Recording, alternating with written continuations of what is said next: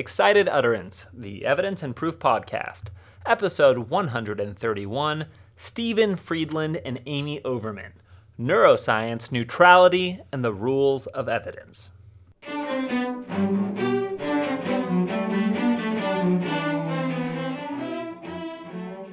Welcome to Excited Utterance. I'm your host, Alex Nunn from the University of Arkansas School of Law.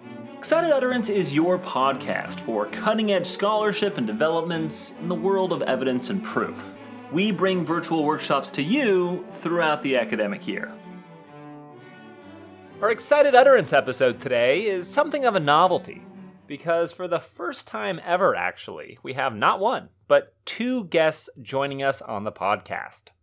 The first guest is Dr. Amy Overman the Assistant Provost for Scholarship and Creative Activity and Professor of Psychology at Elon University. Joining Amy is her colleague at Elon, Stephen Friedland, a professor of law and senior scholar at Elon University's School of Law. In my conversation with Amy and Steve today, we'll be talking about their new project, which is entitled Neuroscience Neutrality and the Rules of Evidence. And as that title implies, we'll be looking at the intersection of neuroscience and the rules of evidence. What does the scientific literature surrounding the human brain have to say about the federal rules of evidence? And perhaps more importantly, what does it have to say about the possibility and the normative desirability of a neutral playing field at trial? I always love these episodes where we have a chance to get some empirical insight on the rules of evidence, and that was certainly true of this conversation. I really enjoyed talking and learning from Amy and Steve, and I hope you enjoy our conversation today. Amy and Steve, welcome to Excited Utterance. Thanks for having us. Yes. Well, today we're talking about evidence law and neuroscience, which I think is such a cool topic. I couldn't be more excited for our conversation today. But maybe to begin, just to share what led you to that particular focus. I'm curious. So, Steve, I'll I'll say one thing and then pass it to you, which is that I stumbled onto Steve after he had already had a lot of knowledge of neuroscience, and that's where this energy began. But maybe Steve wants to share the whole history on his side.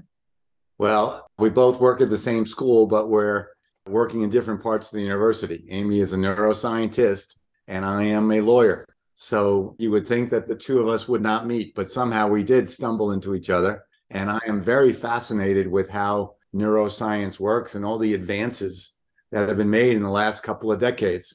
And in talking to Amy, it really became clear that we are so cabined or so siloed as lawyers that we use this Socratic method, but we don't really know how thinking and learning work. So Amy illuminated that for me, and we started meeting and having coffee. And over coffee, we said we should write together. And that's how this article came about, and I hope others to come. Well, I think it's just a wonderful topic. And maybe because we have this chance to talk about neuroscience, let's focus on the human brain for a second before then returning to evidence law. So, here, could you perhaps give us just a quick primer on neuroscience, some initial baseline background? Sure. So, a couple of things that are important to know are one, that the brain is constantly processing information, but most of what we process is below our conscious level of awareness. So, we're not even aware that the brain is taking in all this incoming information. A second thing would be that it's important to remember that the brain adapts and changes over the entire lifetime. A lot of people sort of think that the brain is set once you reach around 25, but actually it's plastic. And every experience we have changes the physical cells of our brain, the neurons. And that means it changes how we think and how we feel. So we can make intentional decisions to change how our brain functions, which is sort of mind blowing. So we can strengthen certain behaviors and thoughts, and we can weaken others with enough practice. Just the way that people think about learning new instruments, you can also do that with the way that you interact with other people. The last important thing to know is that the brain's a storyteller, but often the story it tells is not accurate. So when the stakes are low, that doesn't really matter. Who cares if the brain's accurate about your memory of Thanksgiving 1992? But you can see that in the legal system, when the stakes are high, that it really has some ramifications. I think that one phenomenon, if you will, that's increasingly well known that I'm certainly aware of is implicit bias. Uh, what role does implicit bias play in the human mind? Well, the brain categorizes the things in our world, and this is not a bug, it's actually a feature. It does it quickly and efficiently, and it's what allows us to organize incoming information. If we didn't have this, we'd be completely overwhelmed by the things that we see and hear and smell, not to mention our emotional responses to all of those things. Also, our brain likes to search for patterns because we want to know how to predict other people's behavior so we can respond to it. And I mentioned that the brain is a storyteller. So all of this categorization and pattern prediction is going on below the surface of our conscious awareness, and the brain's weaving it all together. And it does it quickly by what's called heuristic thinking, which is just a mental shortcut. So we can do this, we can process on the fly, respond appropriately. For example, we've visited Wendy's before and then we go to Arby's for the first time ever in our life, we don't have to stop and carefully think how to interact with the cashier or the credit card reader, even though we've never been to Arby's, because we've been to Wendy's before and the brain generalizes inside that category a fast food restaurant. And that helps us navigate. And we're doing this all the time. So, categorization and heuristic thinking, those mental shortcuts, is usually helpful. It makes us efficient, it makes us flexible. But the problem is we're systematically biased in our judgments, and mental shortcuts don't work very well when we're thinking about human beings each human being is complex, we're nuanced, but our brain is set up to treat people as being like all the other people in the category that it created. So there's not a lot of room for nuance because it would slow down our processing. This leads to biases based on our prior experiences that we might have had with a single representative of a category. Another problem is that we're very generous in how we explain our own behavior, but we're not so generous when explaining other people's behavior. So if we're rude to someone, we'll explain it to ourselves as being the circumstances. We're tired or we're having a bad day, but at heart, we're a good person. But if someone else does the same thing, we tend to think they're a bad person, particularly if we perceive that they're not very similar to us. So you can see that this categorization of other people and the negative explanation of their behavior affects the processes of our legal system. And the way to help counteract this bias is just to remind ourselves one, that the bias exists and then two to slow down our thinking so we can do more conscious processing and that can be more dominant than the automatic processing it's really fascinating. And I want to follow up on something you mentioned because this is such a cool and important area, particularly when we bring it around to evidence law. But this notion of the brain always making judgments and observations or constantly doing that, why is that an important function? Well, it's beneficial for us to predict the behaviors of others for survival. I mean, we have thousands of years of that. Now in modern times we want to be able to form collaborations to achieve goals or just move smoothly through social situations. So our brain likes to search for those patterns and help us predict people's behavior so that we can be successful in life. And we're born with that instinct to make judgments in order to determine who's trustworthy and who isn't. Even babies are really good at this. If you show babies that are about six to eight months old two stuffed animals and one of the stuffed animals is mean to another stuffed animal and one of the stuffed animals is nice to another stuffed animal. And then you give the babies a choice about which stuffed animal to hold they choose the nice one. So a large part of the constant judgment and observation is about whether we can expect support from someone and can trust that they won't harm us whether that's emotionally or socially or physically. And this is a good thing. It helps us thrive physically and socially. But again because our brain's a storyteller we can sometimes end up with the wrong storyline because we don't perceive actual reality. The brain does not process reality, it's a filtered reality. And we certainly don't remember accurately. In fact, our memory is especially faulty because we don't record it and store it untouched in the brain. We reconstruct memories from scratch every time we retrieve them. So here we are reconstructing prior information. This is all going on below our conscious awareness as automatic and constant work of the brain. And we can sometimes make a mistake that has serious implications, especially when a situation is unfolding quickly or if we're not aware of how our brain works. And most people are not aware of how their brain works. I just wanted to throw in Amy is fluent in this. And for me, I'm just learning. But one thing that I thought was very interesting we talk about implicit bias as if it's just one C of bias. And they've identified the neuroscientists and not cognitive scientists very specific biases at work for example, like noting that the specific ones sometimes have direct applicability to what we do in law and lawyering. For example, an illusion of competency, where a lot of law students, once they go through the first year, think, okay, now I can do this.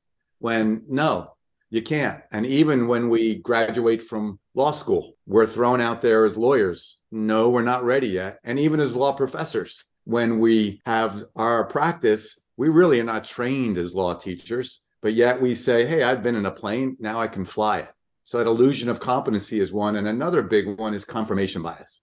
And this comes up a lot in trials where we really, according to the neuroscientists, we have these world views and we're going to confirm what we believe, cherry pick the facts. And we all know this if you speak to somebody who is of a different political persuasion. These days, it's hard to talk about facts. It's really almost a post fact world for us because we have these biases about how the world should operate. So I like this idea a lot, and not just one sea of implicit or unconscious bias. There are specific biases that, if we really looked at carefully and tried to work on, I think we'd be able to talk to each other better. We'd lead to more accurate results, and we'd have a better legal system. I think that's such a great point. And another specific, perhaps, manifestation here that caught my eye from your article is this notion of our brain constantly sorting in groups and out groups. Amy, is that also perhaps an important manifestation or important function of the brain here? Absolutely. And thanks, Steve, for raising specific examples of our biases. Such a good point. So, for in groups and out groups, as I mentioned, our species had to survive, and that was dependent on cooperation. And so, we have this cooperation that advances us toward goals and is better for the good of the group. So, our brain is already set up to identify in groups and out groups as a means of survival and achieving goals that we can't meet on our own. And we're really highly sensitive to whether we belong to a group. Well, we talk about belongingness a lot at the higher education level because we are concerned about people feeling like they don't fit in. And everybody has had an occasion where they have felt excluded from a group that they thought was their group. So even though people are often painted as individualistic and competitive, and I'm not suggesting that behavior doesn't exist, if we stop and consider the way society functions, it's obvious that much of human behavior is in service of the goals of whatever group people perceive themselves to be in. So the concept of loyalty is based on in groups and out groups. We only expect loyalty from people that we perceive to be in our in group, and we only accuse people of disloyalty who we perceive to be in that in group. And that's why we feel such a sense of betrayal when someone we thought of as a friend or a colleague acts in a way that harms us. And we don't feel betrayed when a stranger does something to harm us because there's this basic human expectation that our in group's going to work together for the goals of the group. In fact, a large part of the concept of snitching is based on ideas of who's in the in group and who's in the out group. And the dark side of this categorization of in groups and out groups is that we don't treat out group members very well. We perceive members outside our group as being less human than us and feeling less pain than us, being less intelligent than us, and being more alike with one another, sort of monolithic. And the evidence for this is in the neural response of the brain we literally feel the pain of others more when we think they're in the same group as us. And this is part of broader empathy that we feel for those in our own group and don't feel for those outside our group. There's really interesting study that showed a hand either being poked by a needle or touched with a Q-tip while they recorded brain activity. And labels were randomly assigned to the hand, Christian, Jewish, Hindu, Muslim. And when the hand was perceived as being the same religious group as the person viewing the hand, the pain response in their brain was much higher than when they thought the hand belonged to a person in another religious group that wasn't their own. And other studies have shown that we view people in outgroups as being more like objects than like people. And so it's why talking about people as if they're in another group works to dehumanize them homeless people versus employed people, prisoners versus guards, Republicans versus Democrats, like Steve mentioned. So it's really interesting how the in group, out group has ripple effects into our daily interactions. That is such a great primer on neuroscience and the brain function generally. But what I want to do now actually is pivot ever so slightly and reconcile what we just learned about neuroscience with, of course, the federal rules of evidence. So, first, perhaps here, what are some of the ways that our evidentiary regime perhaps tries to limit the effect of cognitive biases? Well, I think I'll jump in here as a former federal prosecutor, Alex. Uh, perfect. Seeing the trial system in action. And of course, what we think of as trials is not in and of itself important to our country, but we need to have confidence that those trials lead to accurate results, that they're legitimate. Otherwise, that's going to undermine our system. And really, when we have a jury trial and someone's guilty, that better be the surrogate for the unrevealed truth. If that is not considered to be the substitute truth, then the trial really is not going to be believed in by the country. So we need to have trials that are accurate, that are fair, and that are uniform. So biases have to be minimized, if not eliminated. And that really is about the process. But I think, as Amy pointed out, when we dig deep, that's just not true. There are going to be biases throughout a trial. And I can start just with voir dire or voir dire. When you pick people, this really goes to what Amy was saying. You want people in your group, in the in group, who will be able to identify with whatever party you represent, as compared to people in the out group who are going to actually look upon you with suspicion and what you are saying, what story you're telling. And again, in trials, the way that Amy has described it, we see they're just competing stories. That's really what they are. So, Steve, would it be fair to say that the federal rules of evidence perhaps even incentivize, at least in some areas, lawyers to try to weaponize bias to some extent? Yeah, I think that's a fair statement. And I think when we look at the federal rules, they're only looking at unfair prejudice, not all prejudice. The one thing I think that the rules try to balance is how much good evidence do we allow, knowing that the good evidence has baggage, that there's going to be some prejudice when a prosecutor shows a picture of the crime scene and it's gory, that people are going to react emotionally. And as Amy has just said, that emotional reaction is not going to be neutral. It's going to involve lots of different biases because that's the way our brains work. So lawyers are definitely going to try to offer all the time prejudicial evidence, but prejudicial evidence that would not be rejected by the court so it can get to the jury. They want to have the jury judge for them. And it's only about unfair prejudice. But the judges don't really know about this kind of bias, and the rules aren't built in that way. Instead, the rules have things like character evidence. There are exceptions which allow for character, which is exactly what we're talking about evidence that will influence and possibly cause the jury to decide in a particular way, even though the facts of the main story don't support that. We discussed this notion of implicit bias earlier as well. Do you see the federal rules of evidence as adequately minimizing the dangers posed by implicit bias? So you're asking if implicit bias has been eliminated based on the way the system currently works? perhaps that'd be too idealistic, I think. Is it handled in an adequate fashion? And perhaps here I'm asking a leading question. no. and I would agree. And I'll throw in a particular rule, Rule 403 of the federal rules says that evidence shall be excluded if the unfair prejudice substantially outweighs its probative value. In other words, if it's substantially more hurtful than helpful. Well, one, the judge really isn't equipped to looking at how much bias will be elicited by evidence. The judge is going to use their own judgment. And as Amy has said, that alone is going to involve bias. Second, it's going to be given to a jury, and they are selected from the community. They're going to have a wide variety of biases. So it's not quite clear what the impact will be on the jury, but they're going to be using their biases as well. So the system is littered with biases. It's covered up, it's packaged, shall we say. So it looks like it's going to be neutral. But what we're doing is digging deep and seeing that not really. It's not going to be when you look at Rule 403 or 404B that allows for other character acts not offered for character purposes, propensity purposes. Well, the jury may receive it that way, even if it's not offered by the lawyers that way. So there are a lot of well recognized holes, shall we say, in this chain link fence that's supposed to keep out bias and unfair prejudice. I think part of the problem is that because there are some acknowledgments of how people think, that there's a false assurance that it's been taken care of when in fact it's almost worse than if nothing was being said and then people suddenly realized, oh, we should address this. It's sort of like, oh, we've already addressed this, so we don't need to think about it anymore. I couldn't agree more with you both on this front. And one area that really highlights this is perhaps in the federal rules of evidence's expressed desire for neutrality. The federal rules of evidence, of course, try to promulgate a level playing field where verdicts will solely be decided by the evidence in this atomistic fashion. Do you take the pursuit of neutrality that we see in the federal rules of evidence to be a good thing in light of all these background biases and cognitive distortions?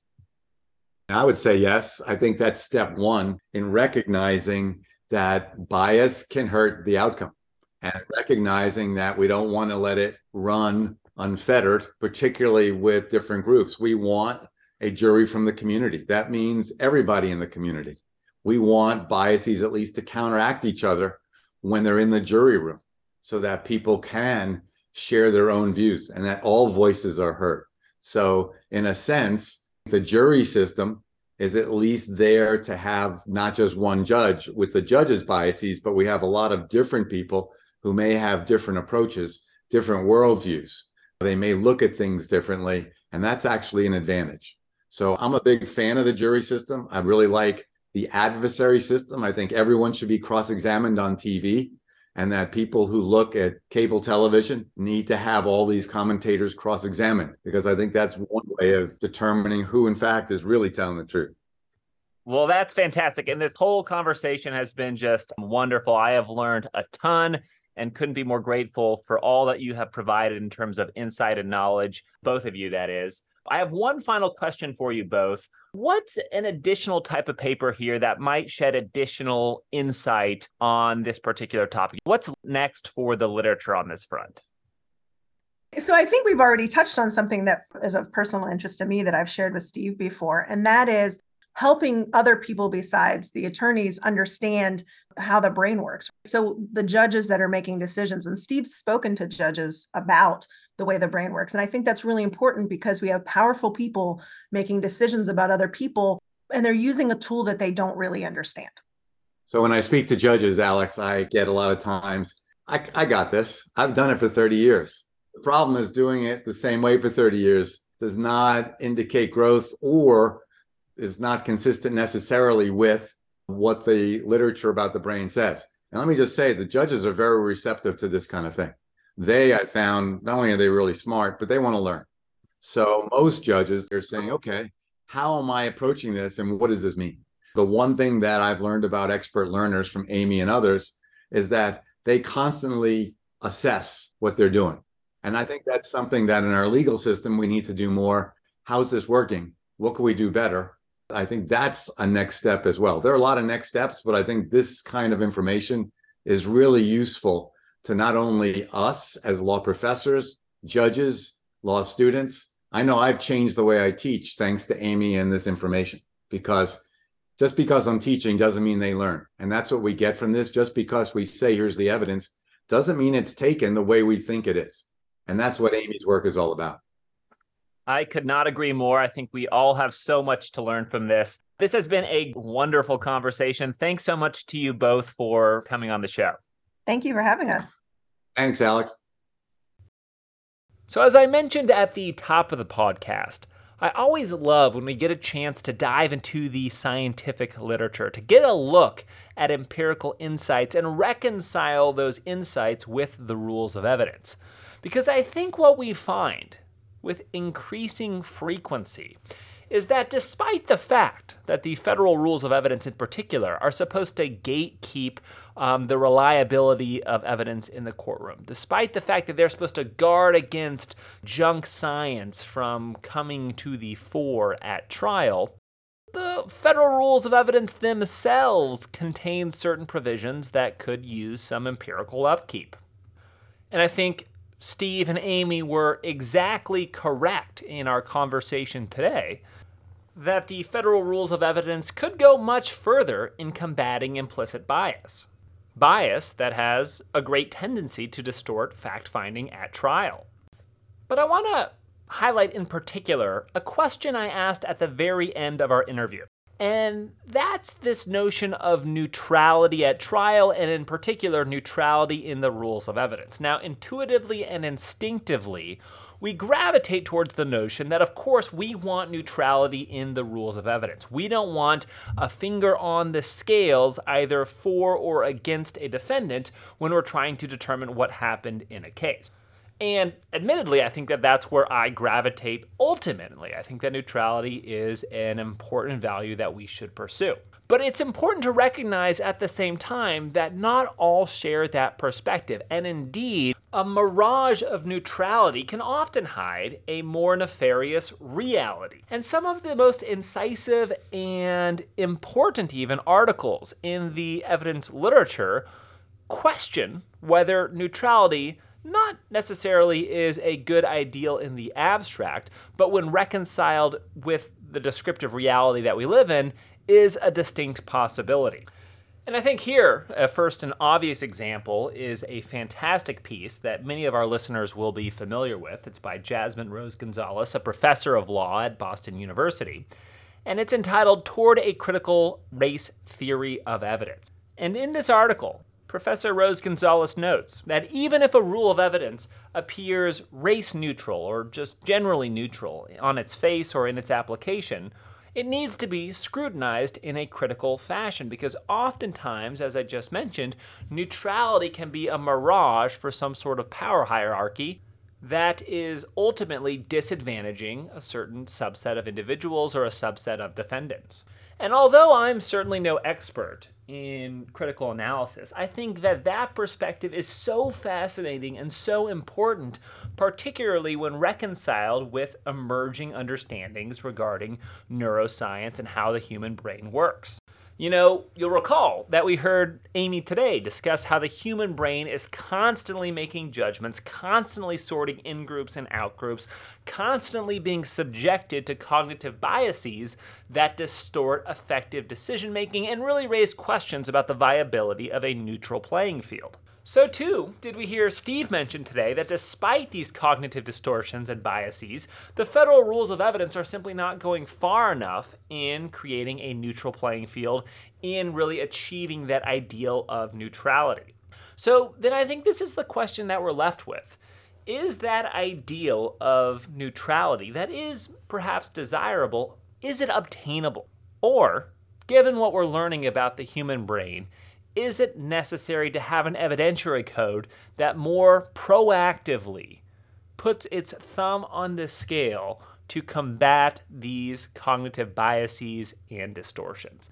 It's a really fascinating question, a question with very important ramifications, and I'm so thankful for Amy and Steve teeing up that question today.